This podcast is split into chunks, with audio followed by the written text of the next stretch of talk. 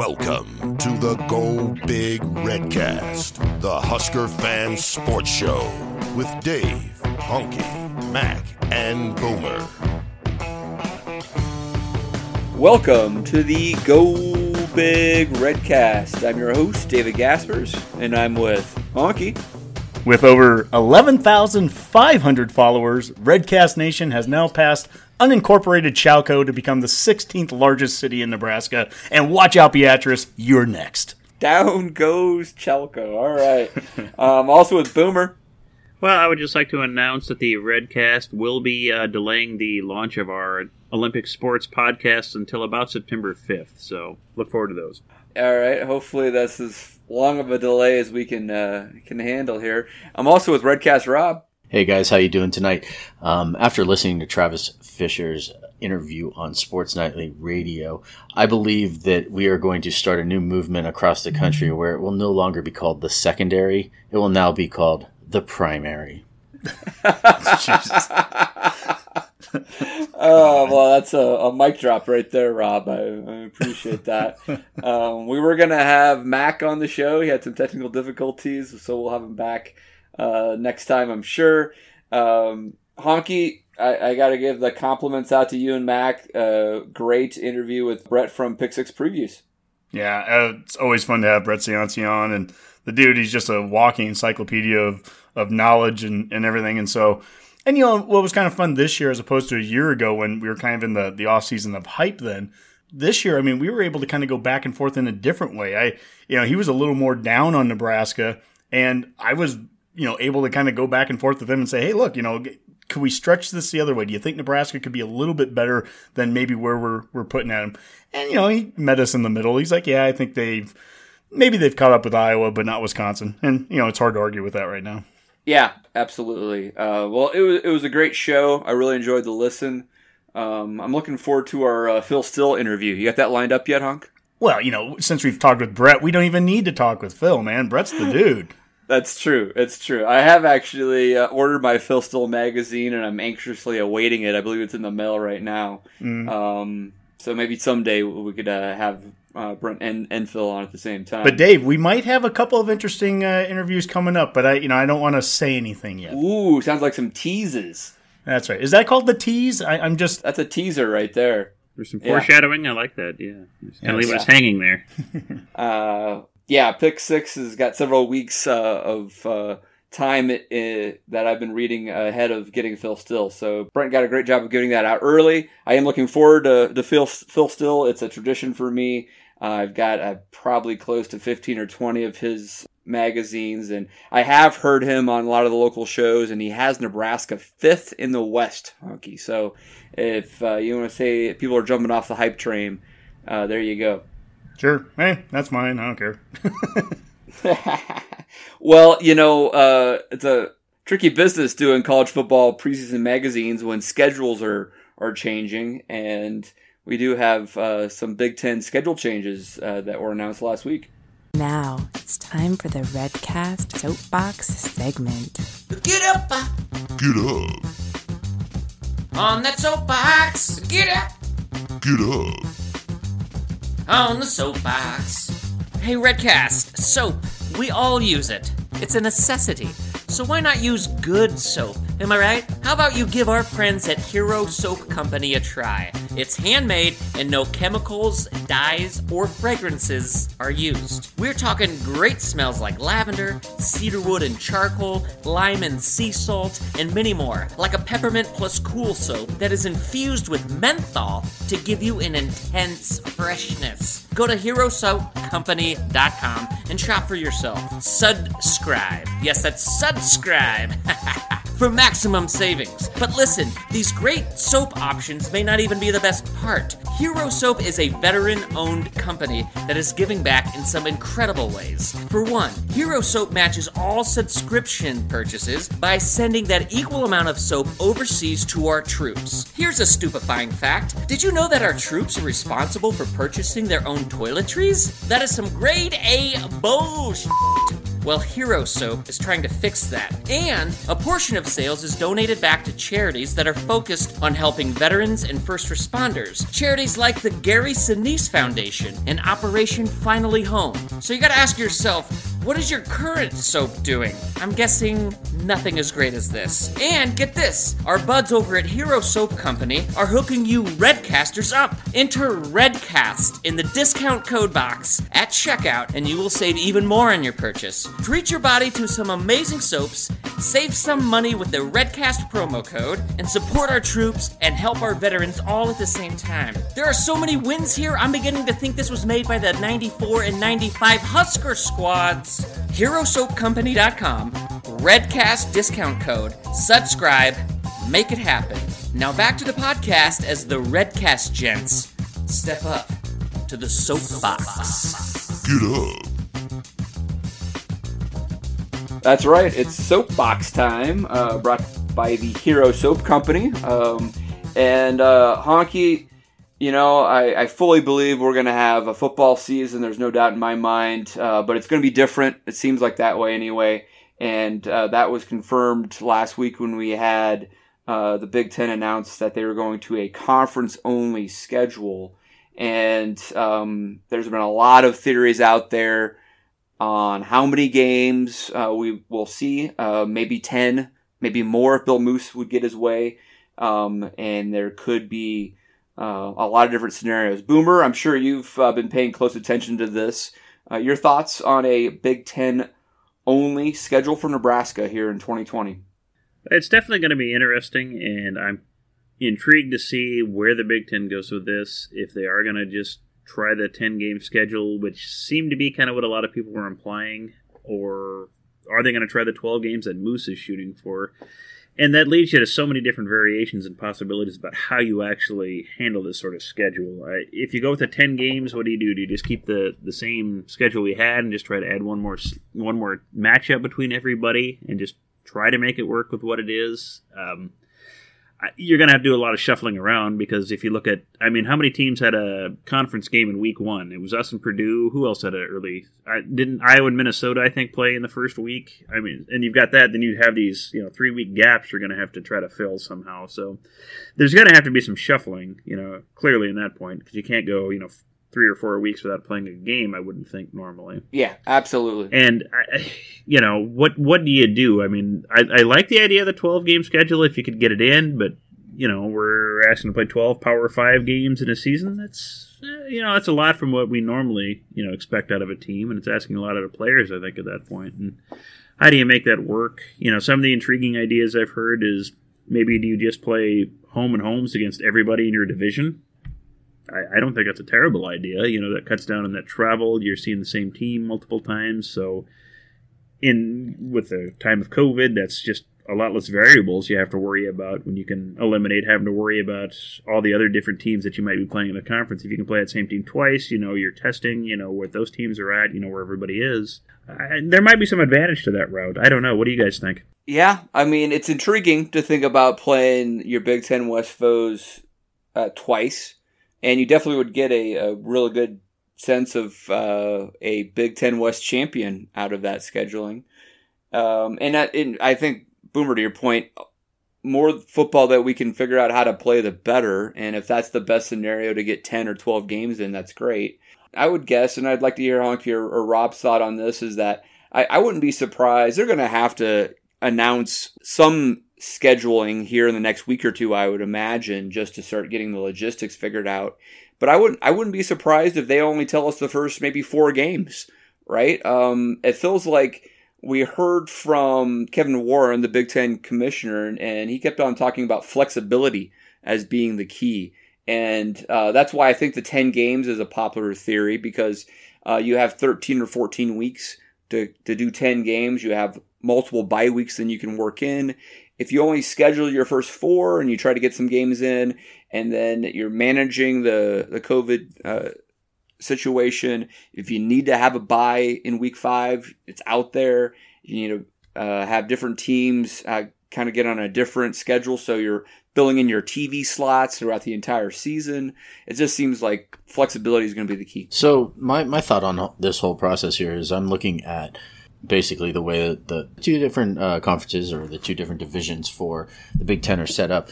I think it makes sense to me that you play six games against all of your interdivision competition, and then the four games can either be split up by like even if there's a rival, like an Iowa game where you do a home away with them, and then three games against teams in uh, the East Division.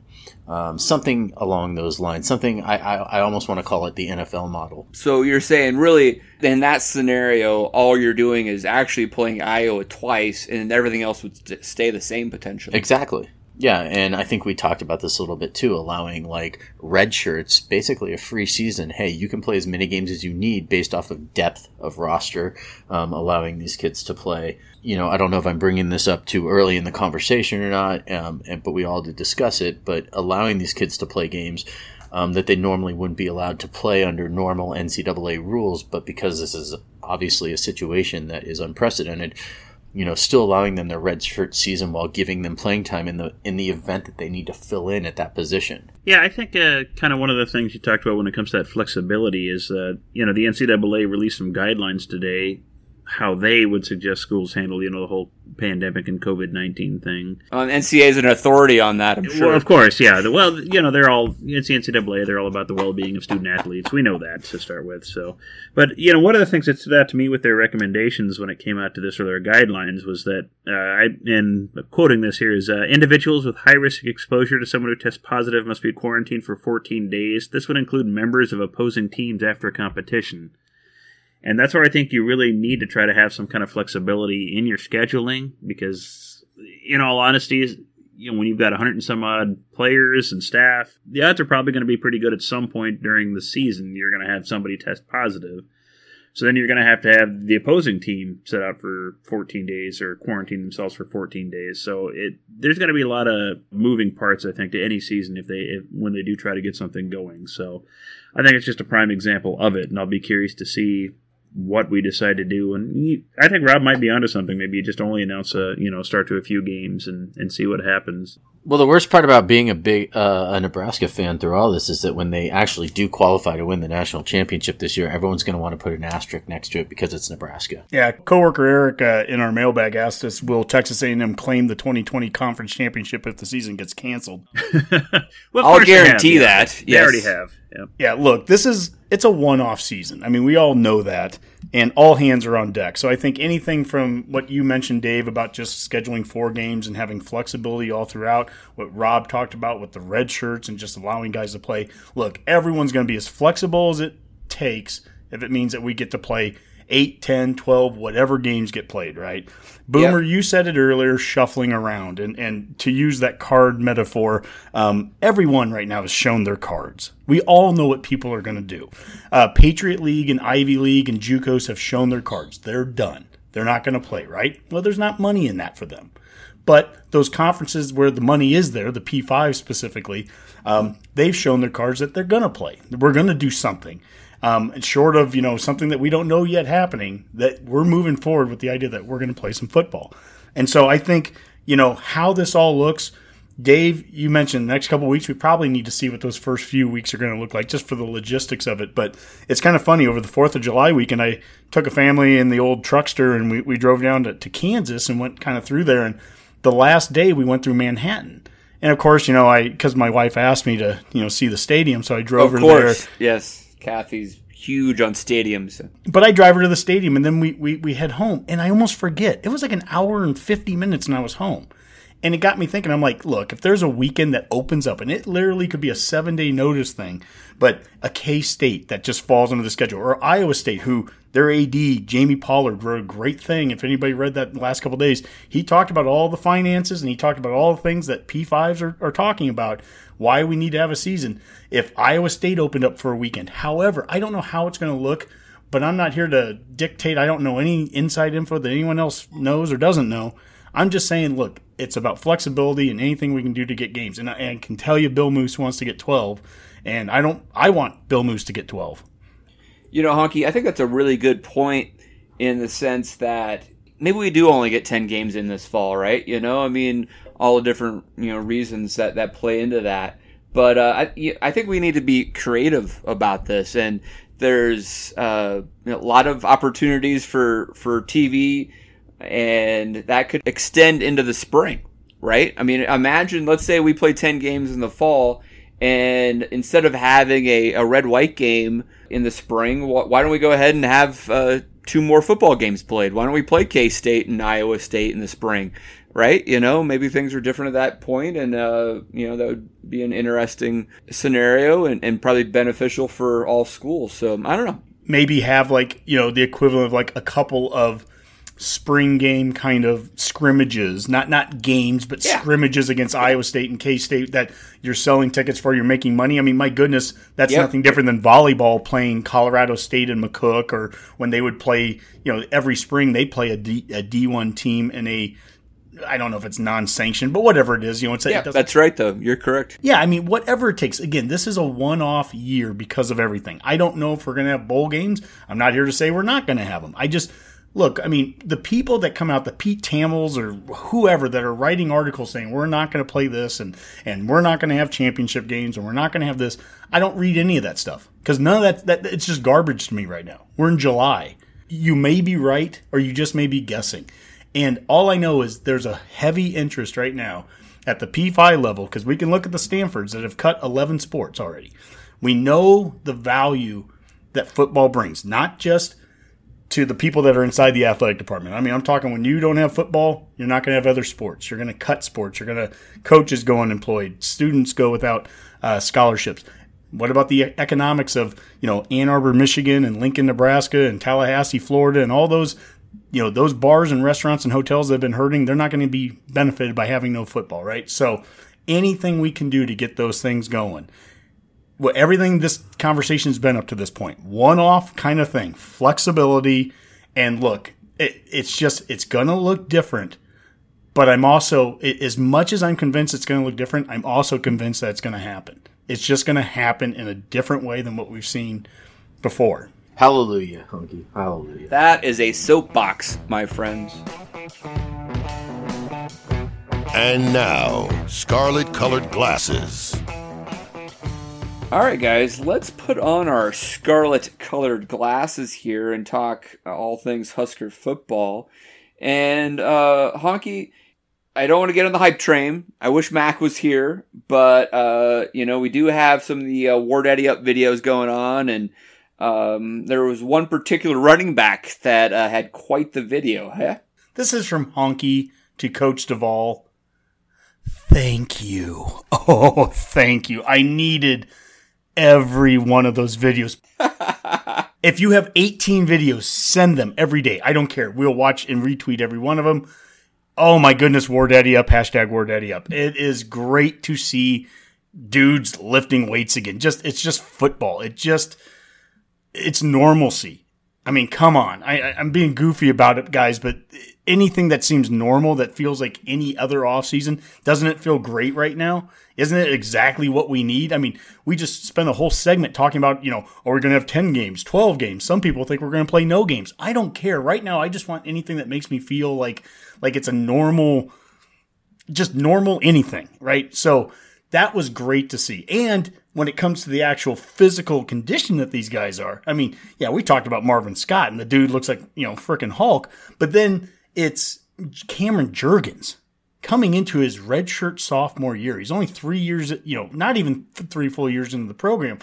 Didn't come here to be a center. And you look at him now, and somebody, I don't know who was, somebody on Twitter had a photo of of Jurgens at like a rivals camp as a senior in high school, and then Jurgens in that photo right after he got done doing that lift that Duval, you know, took the video Yeah. of.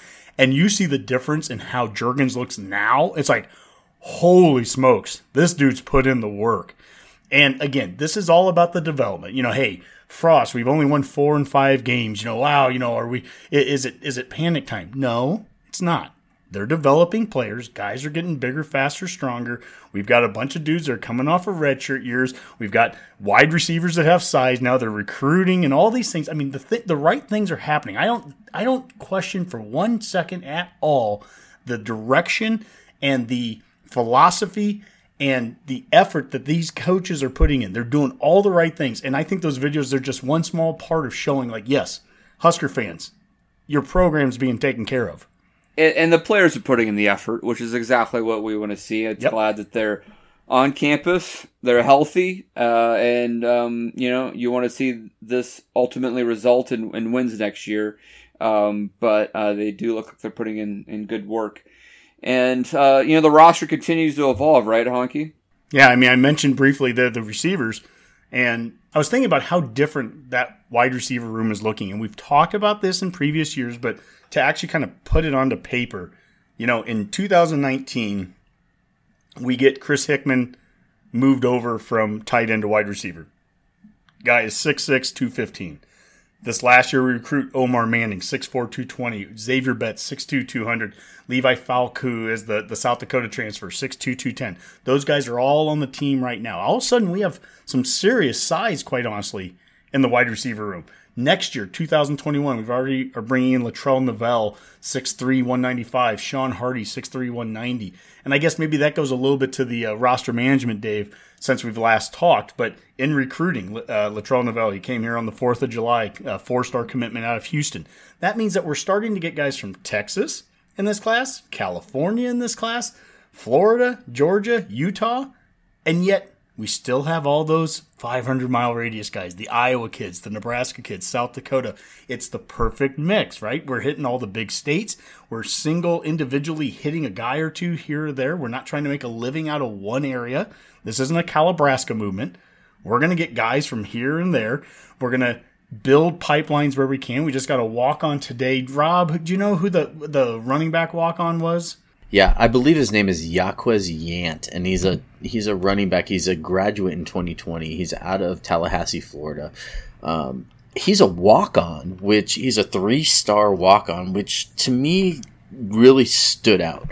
Um, And if you're gonna let me rant on here a little bit about this, Go for it, buddy. this is um and, and and Dave's probably gonna give me the hands in a few minutes, but um but, but what really blows my mind about this kid is that um, he's a three star walk in and he was receiving offers from like Mississippi, Southern Miss, Florida, and you know, so these are SEC teams and he decided to walk on at Nebraska as a three-star recruit. And the reason why he walked on, which which says so much to me about like the culture that Frost is building, is that a lot of schools were just sending, as he said, coaches to the school, a couple of coaches to his school. And one day he looked up and Scott Frost was there along with Fisher, who is actually an alumni of the school and it meant so much to him. I guess he lost his mom in 2015, um, you know, and he's just been focusing on football. He's a good student. He has just been kind of looking for the right fit, and he saw Nebraska as the best place for him to come and build a family.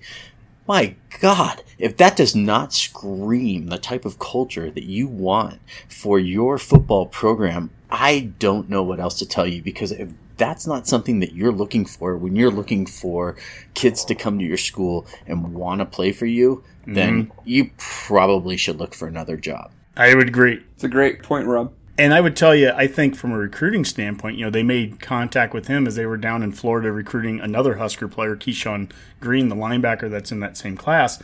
And what is that about? That's about recruiting being about relationships, right?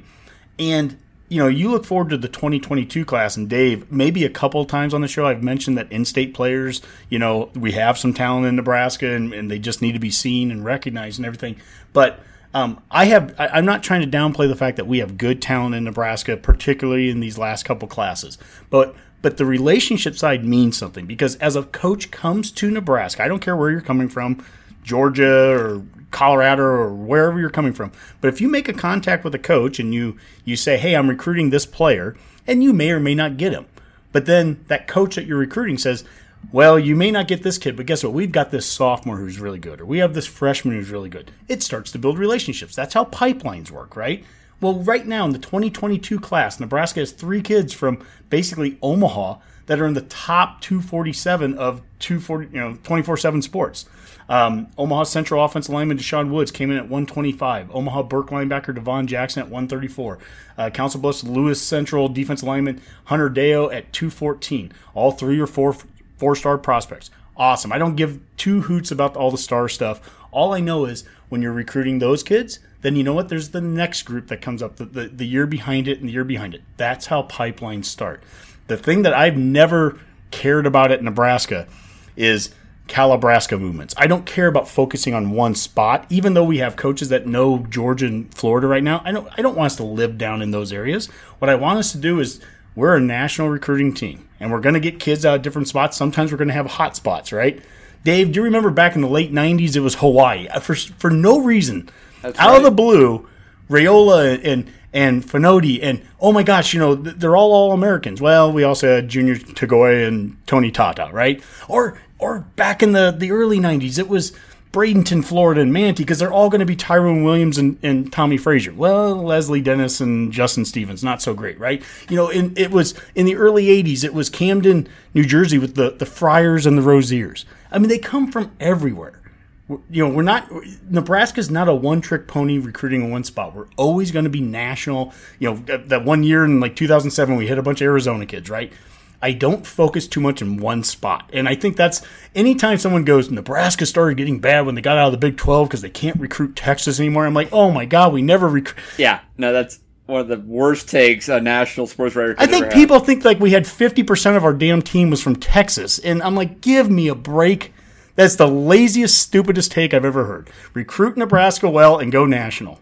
Another soapbox there by by Honky. Really uh, good Husker history as well. Actually, a fun little tidbit uh, to add on that. I think that was that was great, Honk. To Rob's point of a walk on from the East Coast, can anybody else name a really well known walk on running back from the East Coast that made his way to Nebraska? I am hip. I am hip. You're exact. Isaiah Hipp uh, walked on from the East Coast.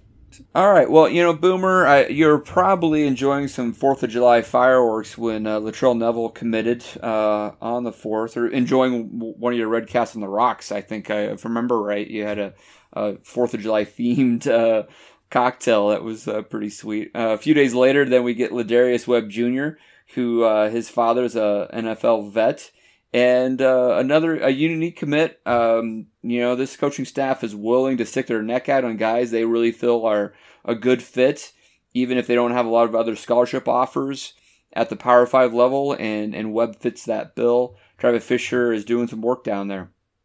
I would agree, Dave. Honky, how would you like to talk about Lardarius Webb Jr.? He's not the greatest color man in the league for nothing, No. Dave. Unless you're like talking recruiting in 1902, I, I don't know why you ruined me with Yeah, that. this is- yeah, This isn't Guy Chamberlain, okay? That's a bold strategy, Cotton. it was. Let's see if it pays off for him. But yeah, I got nothing on this. By the way, Redcaster, sometimes we edit things out and stuff. We're not editing that out. That's good stuff. Again, I, I, I don't commit recruits to muscle memory until they've played a season here and we see what they do. We, we, we've seen so many people come through and yeah, the names come in and they're they're hyped up and we never hear from them and everyone just pretends we never heard of them before. It's just let's get players in. I trust the staff that they're recruiting the players they think they need and they're finding guys that fit the system. Let's give them a shot to do it. Yep. Boomer, are you saying a rose is a rose by any other name? It is, and it smells as sweet. Yeah. I mean, Boomer, God love you. Dave, I think you're absolutely right, though, in this case here, where we're talking about that we don't need, I don't care if it's an in state kid or if it's an out of state kid, we don't need other schools to offer a kid to validate whether we should offer him or not. Look, trust your own eyes as a coaching staff. If this kid deserves an offer, whether he's from Central City or from Mississippi, go and give the kid the scholarship. I've had too many issues in the past with staffs that somehow we need to wait until some other school comes in and offers a Nebraska kid before we feel we can offer him offer the kid if he's if he's offerable. And so that's the great thing about Webb there. And you know what? Here, here's the thing how it's going to work with Webb. I have no reason to think he's going to decommit, right? But you know what's going to happen between now and, and signing day? Other schools are going to offer all of a sudden. All of a sudden he's going to he's going to get the Ole Miss offer. He's going to get these other offers from SEC schools and you know, there's going to be fans, the recruitniks out there are going to be all worried about is he going to decommit? The, the exact same fan that a week ago says, well, he doesn't even have another offer. Why did we even give him one? They're going to be the ones freaking out when other schools come in. Look, we have a staff that's confident in who they're offering. They can trust their eyes, they watch the film, they do their work, they do their due diligence. I have all the trust in the world, and I think I think that's awesome. And so, and also, just I mean, for what it's worth, I love guys that come from football backgrounds. You know, the dad played in the pros, right? I mean, there, there's some there's some value in that, isn't there, Dave? I mean, a, guy that he's a football guy. No, absolutely. There there could be a connection there between uh, Travis Fisher, who also played in the NFL, and his dad. So it makes a lot of sense. Uh, you know, Boomer, maybe something a little bit more in your wheelhouse is uh, the transfer market.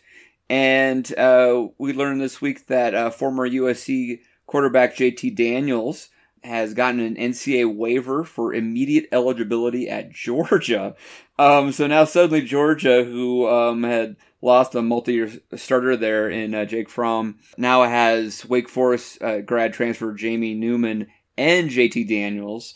Uh, how do you think that really uh, plays out? I just just from a, uh, it seems like some of these schools always seem to get these immediate eligibility waivers. It's weird how that happens. It's always the Georgias and teams like that. It's never like the you know Western Kentuckies or things like that that ever seem to pull these these, these weird waivers from the NCAA. But I'd probably guess Jamie Newman didn't expect to have you know some immediate competition like this with uh, JT Daniels and I'm kind of curious to see where Georgia goes with this when you've been handed a couple of decent quarterbacks, you know, drop in your lap. Where do you go with it? And then if you're either of those players, what do you do now? Well, especially if you're uh, Newman, what do you do? Yeah, it, it, it's simple. If Newman wins, he's the grad transfer and he's one year, and JT yeah. uh, has more eligibility left. But if Jamie Newman doesn't win that QB competition, he's in a tough spot, and uh, that's that's too bad. How do you think examples like this alter the future of the transfer portal because we've talked about this in a couple of shows. The transfer portal is very new. It's only been going on for a couple of years. Um, you know, some guys have absolutely hit on it. You know, they've made the perfect move, the, the Joe Burrows of the world, but there's other guys that haven't. And there's always that belief that the grass is always greener on the other side, right? And here's a guy that, you know, uh, what Newman he leaves you know Wake Forest and and he he goes to, to Georgia and everything's great right? Because I'm going to be the starter because that's how the transfer portal works right? I just transfer and I just start. Oh wait Georgia brings in another quarterback. You can't do that right? That's not fair. I'm the only transfer portal guy right? But that's that's what the transfer portal's become right? It's it's a weird kind of free agency and and I'm just curious how moments like this and there's going to be others examples like this too. I mean it, this isn't by itself. But like, how does this change how people in the future do players start to slow down a bit on the transfer portal as they see examples like this? I'm going to jump in real quick too because you just said something that it actually hit a nerve with me, and you said free agency. For college, that's not a term that should be used. There shouldn't be free agents in college. Um, that's just not something that should be available for players at all. Dave asked it, I think, the boomer there. The only difference between free agency and NFL and college right now is that free agency in the NFL, you know you can play right away. In college, it just seems hit and miss. Like, well, this guy gets to play and this guy doesn't. It's been proposed and will likely happen here the next year or two where you get one transfer where you become uh, potentially you could become imme- immediately eligible with that transfer. I don't know if that all all those details have been worked out, but I mean it, it could happen. Will this evolve? Will be there be more caution by some players? Sure, absolutely. Uh, but there, you're always looking at the positive side, and you're also a competitor, so you're always thinking you're mm-hmm. going to win the job. Both those quarterbacks think they're going to win the job. One of them isn't. It's just how it works out yeah, we'll, we'll see. It's funny. You always you look to other schools to find the guys that weren't winning the job there to come to your school and win the job there. I mean, it just yeah. That's the way the transfer report. If you were starting already, you're not leaving, right? But whatever. Yep. Let's move on. Dave, should we do a little mailbag? I would love to open up the mailbag, uh, honk. Let's do it. Let's do it. Let's start with David McGee. Here's a show conversation for you. Most likely to be a Heisman finalist before their time at NU is up. And he gave a couple options here. You know, Adrian Martinez, Luke McCaffrey, Dedrick Mills, Wan'Dale Robinson, Omar Manning, other or none. Right away, I'm going to eliminate one guy. As much as I, I love Dedrick Mills and I think the guy's going to be a great running back for us this season, I don't think he's winning the Heisman. So I think immediately I take him off that list. He's on the Doak Walker list, but I don't think he's going to win the Heisman. No, I think you're fine with that. Yeah, it's it, it's tough to win the the Heisman especially if you haven't had hype building up to it. Yeah, if you're not on the preseason Heisman list, and if you're not on that list already to start before the season begins, you have mm-hmm. no chance of winning it. So, Boomer, to that point, let me transition then, and let's re-ask that question with: We have Adrian Martinez, who's a junior, We have Luke McCaffrey, who's a redshirt freshman. Wan'Dale Robinson, who's going to be a sophomore this year. And then we have Omar Manning. We haven't seen him play in a red and white suit yet, but we love that dude. He's a junior. And then we have other or none. When you hear that, those options, what are you thinking? Well, Boomer already mentioned, uh, you know, the, the limited availability of winning the Heisman and uh, the position that you play also has a big factor in it. You have two quarterbacks on that list, and they by far have the highest percentages of being in the Heisman conversation just due to that position. So I'll start with 2 a.m. I, I, I think Adrian could still be a Heisman uh, Trophy candidate before his career is done here, and he's got two more cracks at it. So Mhm. you know maybe not this year, but maybe maybe 2021 he uh, has has the hype established this year, has a chance to prove it uh, next year. And that's a great point about the position itself. I mean, how many wide receivers, you know, have even won the Heisman? True wide receiver would have been Tim Brown, and then you had Desmond Howard that moonlighted. There's only two wide receivers to win the Heisman Trophy. Um, one is University of Chicago's Jay Berwanger in 1935, and the other is Notre Dame's Tim Brown in 1987. So Johnny Rodgers has an issue with you there, and Jay Berwanger, the first Heisman winner, he was from Dubuque, Iowa. You need guys like the the Charles Woodsons too that can do multiple things, but just in reality, wide receivers alone don't win it. I mean, I guess I'm gonna knock Omar even off the list just because it's just hard to be a Heisman as that. Yeah, uh, well, first off, I just I would note uh, Jay Berwanger. He's he wasn't even technically a wide receiver. That position didn't really exist back in the 30s. I, I honestly think his position was a halfback at the time, or maybe an end. I you know the Yeah. receiver position is kind of a more modern modern position to start with, but.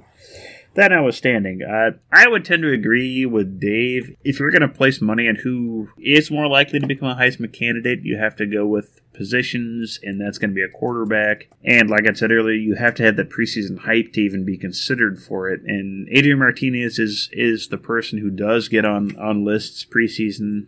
He's got talent. He's shown it, and he's shown he can attract that preseason sort of interest in in such an award.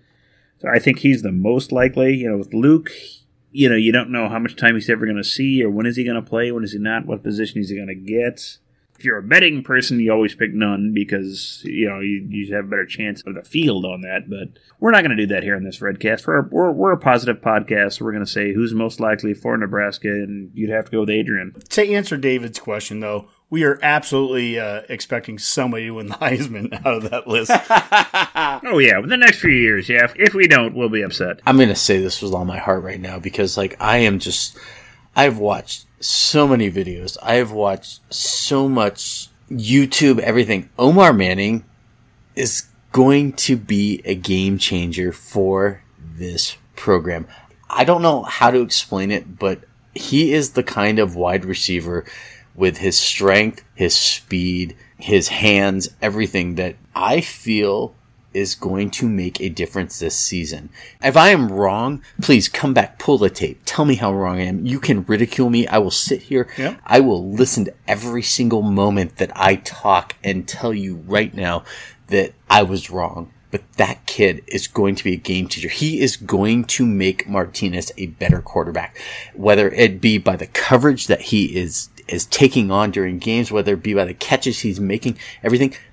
He is going to be so good. And if I am wrong, I am so sorry and I will apologize right now. But I'm not wrong. We're putting the wrong litmus test on any of these players by saying, "Are you the Heisman or not?" For I don't disagree. I just love well, the kid. my my thing is Tommie Frazier didn't win the Heisman. I don't care if you win the Heisman. That doesn't matter to me. To your point, oh, a guy like Omar Manning, look, you can be a major contributor and a difference maker. And when we would play Illinois a year ago, and they were running the Tampa two defense. Uh, with Lovie Smith, and we didn't have size at receiver to get between safeties and linebackers, and we're getting small wide receivers killed across the middle, and to be able to give them targets that are six four guys, or to give them Betts, you know, who's a six-two guy, or have Chris Hickman out there now this year. I mean, that's the difference, and that goes back to our earlier talk about the size and how that room has changed. Let's move on. Husker Nut. He asked us a question about Dennis Dodd. Says Scott Frost is on the hot seat. He's an idiot, right? Dave, That's great. Dennis Dodd's an idiot, right? Well, he's he's taken a lot of heat uh, for that take, especially from from Nebraska. I don't know if he did it for clickbait or not, but it sure seemed like an easy take. Sure, I mean you know, he's had two losing seasons, so you say, oh, Nebraska fans expect more. But I mean, you take a moment to think about Frost being the native son and uh, all the things that we're trying to do to to change this program's course. You would easily think it's not a five. So, especially the ranking. I mean, sure to put him on the list, I guess, whatever. But to where he's at. I mean, do you really think Scott Frost would get fired here, even with a con- contract, right, Boomer? I mean, it would make no sense. Well, I, I guess some of it comes down to what actually happens this season. If we win two games, is he on the hot seat? And turns out there's some horrible scandal of some sort. Yeah, well, yeah, anybody's on the hot seat at that point. You know, some of it is the financial end of it. You don't want to, since we just extended his contract another two years, we're you know we haven't quite approached Kirk Ferentz territory where he's guaranteed a contract through like 2047. But, you know, there, there's monetary aspects you have to consider of it. And I think Nebraska fans are willing to be patient with, with Frost just because they know what he kind of walked into and it wasn't a great scenario. And being you know, a Nebraska player, he's got a little longer leash than another coach would have. So, I'd be hard pressed to say he's on the hot seat unless something you know Oh, catastrophic boom- happens. Boomer, I feel like Dave threw you a softball and you just turned that into a weird answer. No, he's not on the hot seat. It's stupid. It- He's not no, even close He's not to the on hot a seat. hot seat going into the season. But again, if something weird were to happen, then maybe sure. I, well, first off, if you want to talk about weird things happening, think of this: Frost is going to year five as a head coach, and this is the fourth out of five years that the schedule that was set isn't going to be the same schedule for him. He's had Right, two yeah. hurricanes, he's had an Akron game, and then he's had whatever the hell is going to happen out of COVID, which arguably affects everybody equally. I'm not. It does, I'm not yeah. saying this as a, as a a Frost thing, but like he's only had one season that actually played out the way it was supposed to in terms of the on the field schedule and everything, and that was a year ago. it was clickbait from Dennis. I mean, it got everyone talking about it. That's what it was. I mean, let's be honest. I mean, Yeah. I'm going to jump in here and say that's the stupidest thing I've heard in a very long time when it comes to college coaching. All right. And Honky, you and I have disagreed on so many things when it comes to like philosophical football stuff, but we can Sure. agree on this. The fact of the matter is, is that Frost is not on the hot seat. All right. Riley, who I, I'm not going to lie, I thought he was going to be a great hire when, when he did because of his recruiting on the West Coast. See, I disagree with you. Yeah. And see, I was wrong. I was wrong. And- yes, you were wrong. and, and and Dave, I remember the conversation that you and I had when he was hired in the Giggling Grizzly in Denver, Colorado. Like I remember Yes. specifically when what we were doing at that time. Moving on from that, it's a completely different program now, and he's still rebuilding. And this is technically year two of a rebuilding because he's trying to bring in players and yeah, it's his third year coaching, but I call it year two of rebuilding. And there is nobody in their right mind in the college ranks that would sit there and tell you that if you're going to try and rebuild a program that was basically not even built for the conference that you're playing in, they're crazy. They're stupid. They're dumb. And they don't even deserve a response when it comes to asking that sort of thing. It, it's interesting, Rob. I'll, I'll just add to this just a little bit in the sense of like, uh, you know, another thing that got a, quite a bit of press this, this week was Colin Cowherd had a take on Nebraska football. Yeah, he's never wrong. Yeah, but I mean, he's a national radio host. Yep. uh, does his own show. And Severe and Benning was talking about this today. They did a great job of it. And uh, Severe was like, he did five minutes and 18 seconds on a irrelevant program, quote unquote, right? You don't do five minutes and 18 seconds on an irrelevant program and making the point that it's a C plus job or whatever, right? Like, whatever. You know that Nebraska fans are going to listen to this and you're going to get, get clicks, for God's sakes. That's what Dennis Dodd did. In fairness, he's always kind of been a Nebraska guy. He is. He pays attention. He's never been super down on the program. I, I No. don't think. He doesn't like Iowa. No, he doesn't. Which which we can all accept and embrace. I, I- I think his big thing is: Are we a, a C or C plus job? I, I don't know if it's that as much as that it's it's not an easy job and it's not suited for every coach because you know we've talked about this. We even talked about it today. You, you've got to be able to recruit nationally. You have to be able to capture his players oh, in state. You've got to have those relationships. I mean, it's it's not an easy job, but it's not it's not a, it's not a terrible job. Boomer, boomer. This is such a dumb discussion. And it is. It is in many ways. Yeah. It's such a dumb discussion because every program goes through ups and downs. They have their unique challenges. There's a reason why USC was bad for 15 years or whatever it was prior to hiring Carroll, and Carroll wasn't their their top guy. He was their Sure, third sure. options, and all those things. Right? Every school goes through all this stuff, and then when you're ch- when you're struggling, everyone looks at all your challenges and they go, "Well, gosh, you have to overcome all this stuff, and you're a C program." My goodness, I don't even I don't even want to get into it. It gets into all the the, the stuff about. Look, we're a blue blood. Only reason I brought that up was was Colin Cowherd is quoted in that five minutes and eighteen seconds saying Scott Frost is a great coach, and so I just thought it was really interesting. So you got Colin saying Scott Frost is a great coach, and then Dennis Dodd saying. Uh, he's on the hot seat and might get fired. I mean, both of them were probably just looking for for listeners and clicks, right? And uh, they know Nebraska fans give that. So let's end with that. Yeah. Not everyone can just do a once every couple week, one hour podcast. Sometimes you got to do three hours a day of five days a week of, you, know, you got to get something out there, right? Let's move on to the next couple mailbag questions. I'm going to kind of group these together. This is from Tony Hayek and from Derek Horde. And they're both regarding the next season. And we talked about earlier. Are we playing 10 games, 8 games, 12 games, whatever? And both of these questions kind of revolve around that. Tony asked a question about with conferences uh, seeming to go to a, t- a conference only schedule this year, would it be a perfect time to mandate a minimum nine conference game schedule and also get rid of bowl games and increase the playoffs to eight teams where there's P5 champs, group of five champs, and two at larges? I hate this discussion, so it only makes sense to hand this over to Boomer and Dave and let you guys, you know, talk about how we're going to change everything. Nothing against you, Tony. We love you. You've been listening to us. I hate your question, but I'm going to hand it to, to Boomer, and I'm sure he'll talk for 18 minutes. Well, I, I could, Honky. I'll, I'll spare the 18 minute uh, rant on this that I could provide, but uh, I would tend to agree with Tony on this. I mean, I think this whole scenario is probably going to spur some change. We could probably talk about this on a later show. What it what it's going to do with the group of fives, FCSs, and the relationship with the Power Five schools, and when you see the Power Five switching to an, you know, primarily an all conference schedule. We've seen that the conferences themselves struggle with what they're going to do with uh, schedules. Whether it's you know the the, the Pac-12, Big Ten, we're going to play all conference stuff, and we're going to play conference games. You've seen the SEC trying to figure out how can we still play 12 FCS schools and a couple of Sunbelt teams or whatever it is. You know, people like Stewart Mandel making fun of the SEC. It's, you know, you guys can play nine conference games. It is possible. It can be done. And, and it can be. And it, I honestly think we're probably going to see that kind of being the thing in the future of what we're going to see of, of the Power Five schools. You know, people have talked in the past, are we going to eventually see the Power Fives kind of break off into their own kind of division of the NCAA? This might be the thing that does it. There's positives and you know negatives to it. I mean, you've got all the, the group of fives, the FCSs that are that are going to suffer from the the fact they don't get the, the, the money from the the Power Five schools. That's right, Boomer. Yep. and that's not going to happen this year. We've already embraced that from the Big Ten level, and we would think of all the MAC schools that the Big Ten normally plays, the millions of dollars they're going to miss. That's not coming back this year. Next year, it's still up in the air. Who knows? And Yeah, no, I, I think you're on the right track. I mean, there could be fundamental shifts here in the college landscape, in college football in particular.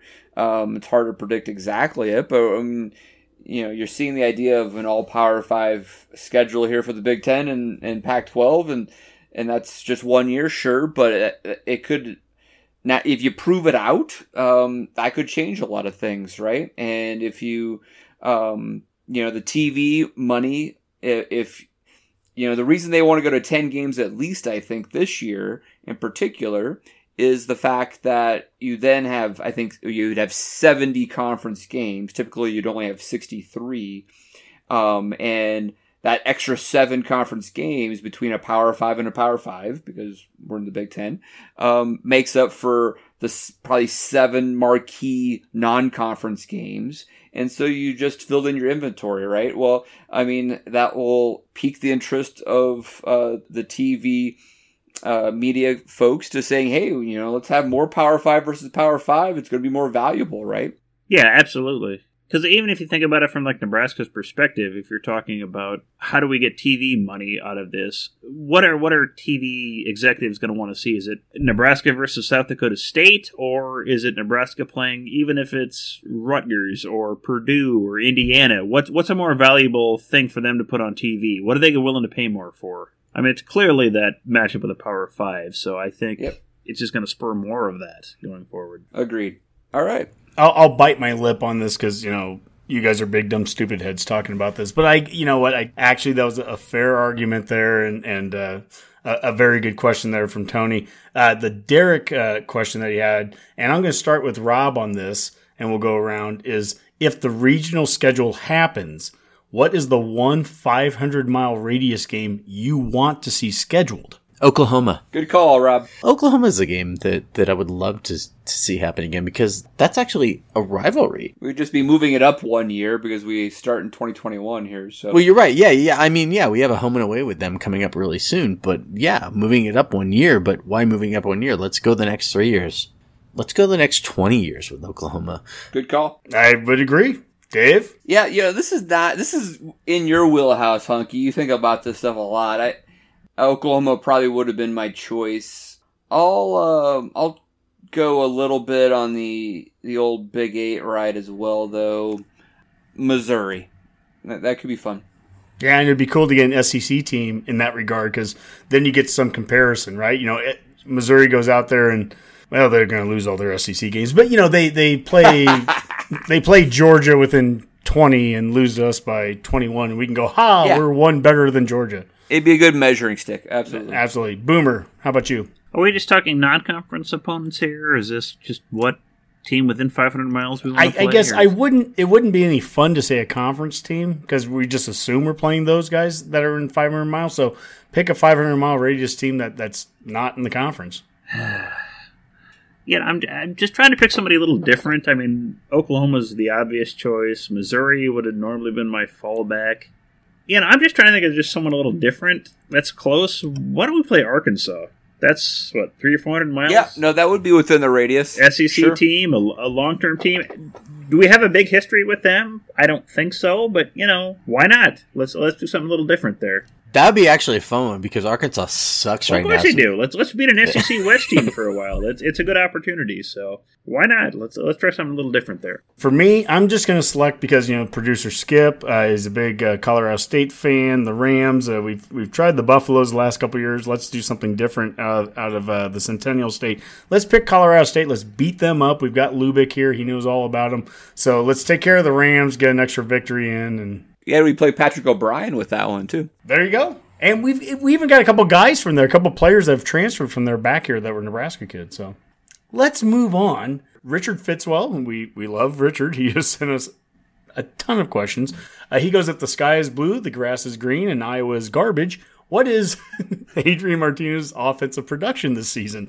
So, Dave, Well, I mean, I think you'd like to see. Well, it's this is a tough one just because of the potential shortened season, right? We only have ten games opposed to twelve. So in my head, I was just thinking of a twelve game. So I would say if he got back to around twenty six hundred yards of passing, probably oh 500 to 600 rushing. Love to see his TDs be really high, you know, really great TD INT ratio, maybe maybe um you know, 30 total TDs, something like that. That'd be great. Rob, what do you think? So my opinion on Martinez, like what is going to be a productive season for him, I'm I'm going to say anywhere from somewhere between a two to one to a three to one touchdown to interception ratio. I really do not want to see him throwing the number of interceptions that he threw last year because a a lot of those interceptions were just desperate throws that ended up in the opponent's hands. Okay, that's fair. Let's move on in the mailbag to to Brewmaster Bill. We love the guy. He asked a question about like right now on Fox Sports One, they're showing the World Arm Wrestling League. He said if the if the Go Big Redcast had an unusual sports segment, uh, this should be highlighted, and the championship trophy should look like Thor's hammer. Right? Well, uh, Not really sure if there's a question yeah, there, Hawk, but look, I, let me take over here. I, I think Bill's point here is there's a lot of odd sports on TV right now. Yeah, I agree. Uh, you know, the Redcasters uh, actually have been embracing some of those odd sports, um, namely the AFL in particular, uh, Australian rules football. Rob and I have been uh, winning and, and losing some with uh, Aussie rules football on Friday and Saturday nights on, uh, I think it's on Fox Sports. And Boomer, you've been following uh, Aussie rules for years. You're a big St. Kilda fan, right? Oh, absolutely, and and that kind of ties in nicely with uh, most of my uh, teams that I root for. That they tend to do poorly, so yeah. If, That's if you're true. bet AFL, just watch St Kilda. They're good for about a win or two, then they're gonna just completely implode. But uh, part of the fun of rooting for them and go Saints. So that's what we're here Yeah. for. You know, I, I think Aussie rules football, Rob, is is entertaining, um, and uh, it's uh, something to watch and uh, lose money on, right? It, it- absolutely. like uh, I have been. it's funny that you bring that up. The um, I am doing a lot of parlays on Australian. Always a good strategy. Yeah, and I really don't know much about it, but um, these spreads are kind of driving me up the wall. Same with uh, English Premier League football. Yep. The arm wrestling that Bill asked about, I kind of feel connected to that because I told him that I was from Petaluma, California. Wrist Wrestling Championships actually originated in Petaluma, California from a writer for what was called the Argus Courier back in, oh God, it was a long time ago. I can't even remember. A gentleman by the name of Bill Soberanes who would write about the Wrist Wrestling Championships uh, back in the day. And he died in 2003, and there's actually a statue in my hometown of Petaluma, California, where the Wrist Wrestling Championships Well, were there you held. go. They were held at the Veterans Memorial Building out there. Um, before my parents moved out here to California, they actually lived about, I don't know, six or seven blocks from the Veteran Memorial.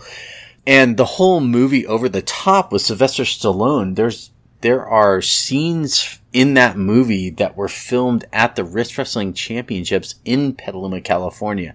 There we go. Yeah, and there is the Rob Steinberg name dropping segment of the Go Big Uh, Redcast right it's there. tradition, folks. All right. Well, Dave, let's move on to parting shots. All right, let's start with you, Honk. Take it away. All right. Um, as I mentioned at the start, we're now over 11,500 followers on uh, social media. Uh, Redcast Nation's growing. Uh, part of that is that we just went over 500 on Instagram, which is kind of interesting because we're just we're old dudes and we don't really know much about that. But you know what? We got 500 followers, and it doesn't sound like much, but I think that's pretty cool. Um, we're still trying to figure this thing out, but Redcasters, if you're still listening right now, immediately go to your Instagram account assuming you have one, and uh, give us a follow. We're uh, Instagram at Go Big Redcast. So uh, you know all the cool kids are doing that.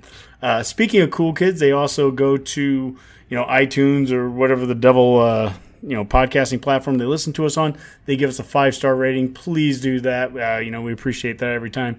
And the last thing I want to say is uh, congrats to Millard South quarterback TJ Urban, uh, who committed to play uh, for Air Force uh, over offers from Wyoming, South Dakota State, and interest from other schools like Fresno, Nevada, Utah State.